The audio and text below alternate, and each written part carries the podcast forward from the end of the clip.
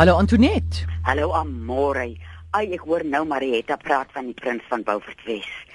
Ai, hm. is nou een wat 'n paar dae gebly het. Ek wens so iemand kan vir ons 'n prins stuur, maar dis nou nie waaroor ons vandag praat nie. Ek gister kry ek 'n boodskap op my antwoordmasjien van 'n man wat vir my sê vandat hy kankerbossie drink, kry hy hartklopings en sy vrou is vreeslik moeg vandat sy dit begin drink. En ons het nou al baie keer gepraat, maar ek dink ons moet weer daaroor praat dat uh die hoeveelheid wat jy gebruik is net 'n teelepeltjie op 'n liter kookwater.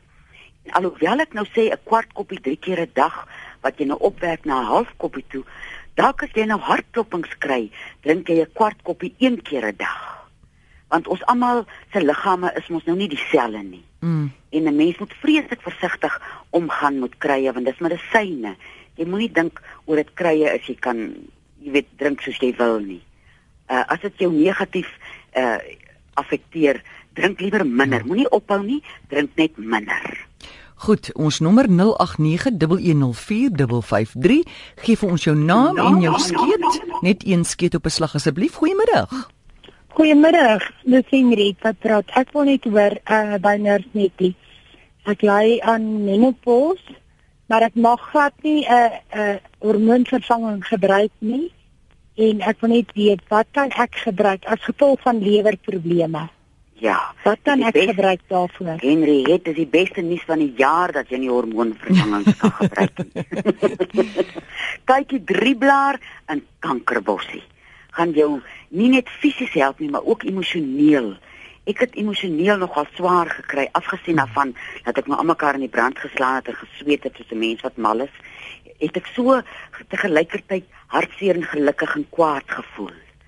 En ek kyk die drie blaar in kankerbossie maak daai hele proses. Mens kan hom nie skiep nie. Jy moet mm. moet hom hê. Maar hy maak die hele proses vir jou meer hanteerbaar. Ek kan maar waar gaan ek dit kry?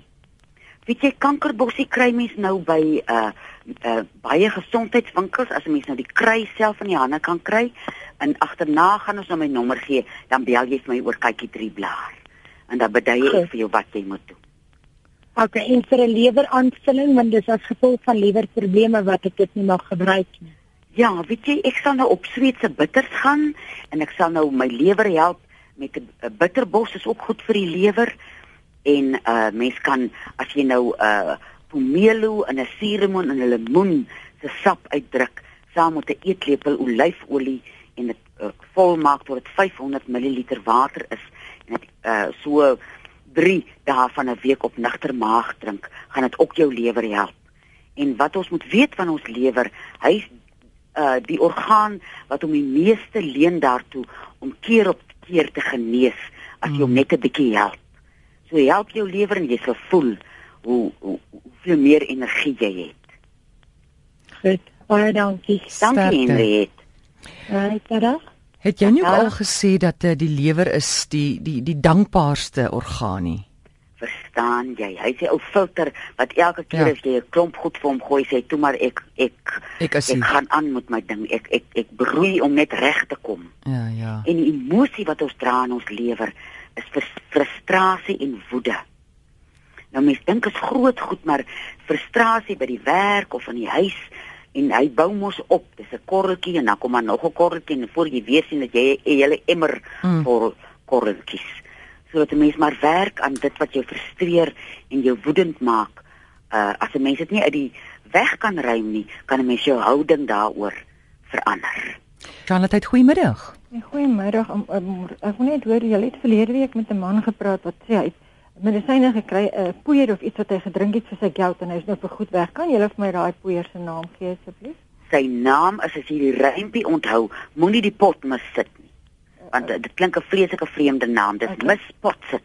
Ekskuus? Mis pot sit. Okay. En jy kan dit onthou in jou kop as jy sê as jy na die apteek gaan en sê jy ek soek daai ding wat my gaan help dat ek nie die pot mis sit. Baie dankie hoor. Goed werk. Totsiens. Antoinette, iemand wil weet wat help vir swamme onder die naels?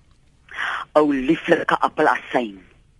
Hy is bo, mens kan hom vir ou tea tree gebruik en hy werk ook lekker, maar hy's bietjie skerp. Mm. Maar appelasyn, dag in en met iets soos 'n swam uh het 'n mens se toewyding 'n geweldige effek. Jy moet jy moenie dit drie keer gebruik en sê ag dit help nie en ophou. Ja.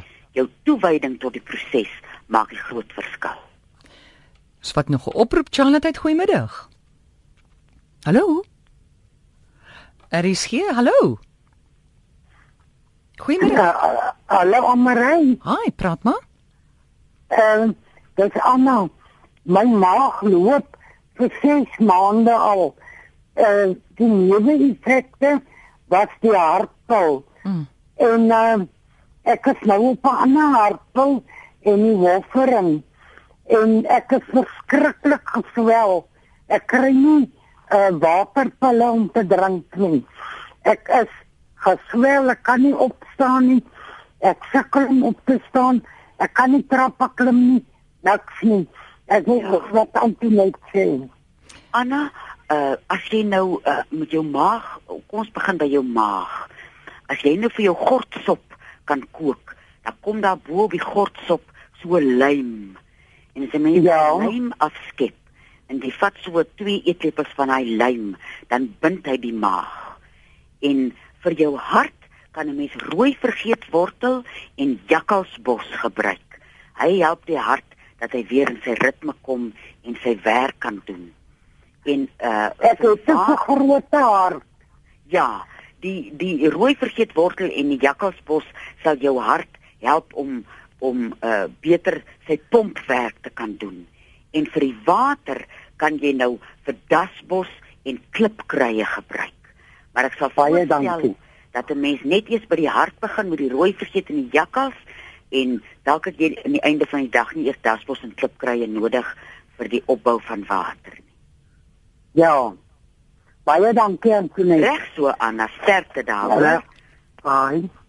Iemand wil weet sy sê sy het 'n verskriklike dronkkop en haar balans is uit. Sy sukkel so daarmee. Watter raad het jy vir O, haar? oh, my suster is nou die ore of is dit nou die bloeddruk? Die Nee, ek weet nie.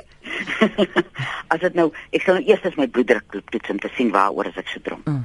En as dit nou is dat dit- dit in die oor is, dan kan 'n mens daai raad dat jy twee huisies knoffel uitbraai in 'n klein botteltjie kasterolie en dan 'n uh, halwe 'n kwart teelepeltjie vat warm maakboek aan 'n kersvlam in die een oor gooi vanaand, ander oor môre aand en die derde aand gebruik jy die oorkers. In Engels praat hulle van 'n ear candle wat jy sal kry by die apteek. En hy help dis nie net goed vir limfdreinering nie, maar hy uh, vat 'n bietjie was uit wat moet kom en die vogtigheid wat daar as daar 'n wanbalans in die oor is. Maar ek sal voorstel as jy dat mense nou by jou dokter gaan draai om nou uit te vind, is dit nou bloeddruk of is dit nou die ore? Goed. Ons vat nog 'n oproep Charlotte, goeiemiddag. Uh, goeiemiddag, as ek net afsit. Uh, man, ek wil graag weet voetvratte. Wat se raad kan sy gee? voetvrat. Want Want die verlede week het ons so 'n lieflike raad gekry wat vir my soveel sin gemaak het van as jy 'n suurlemoen vat en as jy hom nou afskil en dan bly daar mos so wit rondom die suurlemoen voor jy by die suurlemoen self uitkom. Dat 'n mens daai ja. wit in sulke uh, skilletjies afsny en in asyn laat lê en dan haal jy so 'n skilletjie uit en jy plak hom vas oornag uh met 'n pleistertjie op daai plek. Hier weer eens gaan jou toewyding jou help. Dat mense so vir 3, 4 weke doen. En ek weet ook dat mense Turlington gebruik uh vir voetvratte, maar my eerste uh raad sal wees daai suurlemoenskil in die in die asyn. Is dit wit asyn of bruin? Ek weet nie, maar ek ek is baie lief vir bruin. Ek gaan vir bruin vat. Bruin, okay. Verstaan jy? Okay. En probeer Ah, dit ja. en dan en dan plak jy hom, sit hom elke aand op by vrat en plak hom toe met 'n pleistertjie.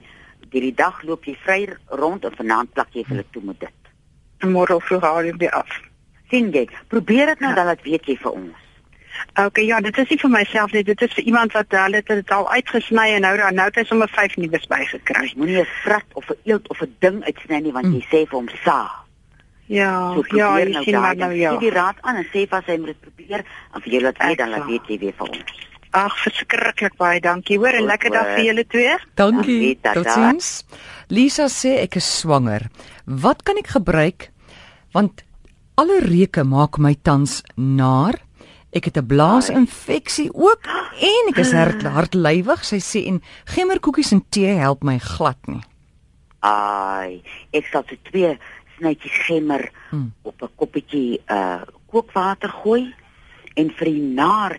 Ek onthou my mamma het altyd as ons naar was dan sy as sy 'n pot op die stoof gehad het, het sy vanilje op die deksel gedrup en as hy as as hy nou warm word en hy verdamp en jy Hmm. asem dit in, dan voel jy sommer dadelik beter.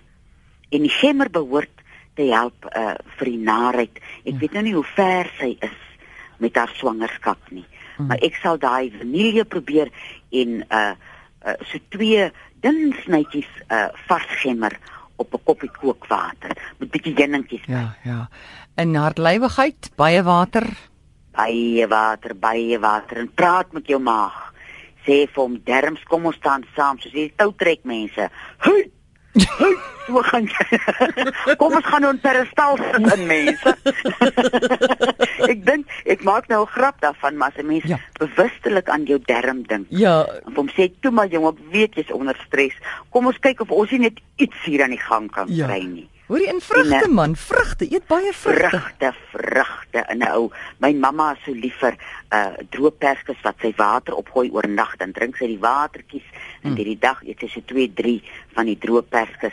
As mens nou kan die van die kry wat nou nie met swaal behandel is nie, is dit nou eerste Ja, prys. ja. Antoinette, ter afsluiting, wanneer hou jy nou weer 'n werkswinkel? Amore. Die eerste een is nou die 18de tot die 21ste Maart, 'n lekker lang naweek. En ek het ons al gesê ons het reën gehad. Mm. Hier het nou 'n gedaante verwisseling om Johannes sê Teefontein is nou 'n polis. 'n Polis. 'n Polis. Hy praat nie van paleis nie, hy's 'n polis. en as 'n mens nou voor die jaar nou vir 'n mens aan die hare gryp en jou deur die jaar sleep dat ons eers November weer kans Mm. kry om asem te haal. Dit is so 'n lieflike tyd om te kom in die lang naweek gee vir 'n mens sulke lang ure wat jy kan kom sit onder die sterre en op ons webtuiste by www.kruiekraaikoning.co.za gaan jy alles hoor wat jy moet doen en hoe jy moet maak. En dan kom jy. Pak net so een rokkie en een een ietsie mm. en dan kom jy. Goed, en dit is van die 18de tot die 21ste Maart in jou nommer. Dis reg. Is 023 41 61 659 met daar tussen 5 en 7. Is Antoinette Nusnetti 0234161659. En hulle sal moet vinnig praat want uh Marietta en Tikkie praat vreeslik op Ja, die ja. telefoon. Die Ja. ander mense kry amper 'n kans nie. Dis nou wat ek jou wil vra. Is dit is dit jy of Tikkie wat in die aande tussen 5 en 7 so besig is? Ek het 'n hele paar SMS'e gekry van mense wat vra asseblief vir Antoinette want ek bel elke aand tussen 5 en 7 en ek kom nie deur nie. Pla die mense jou baie.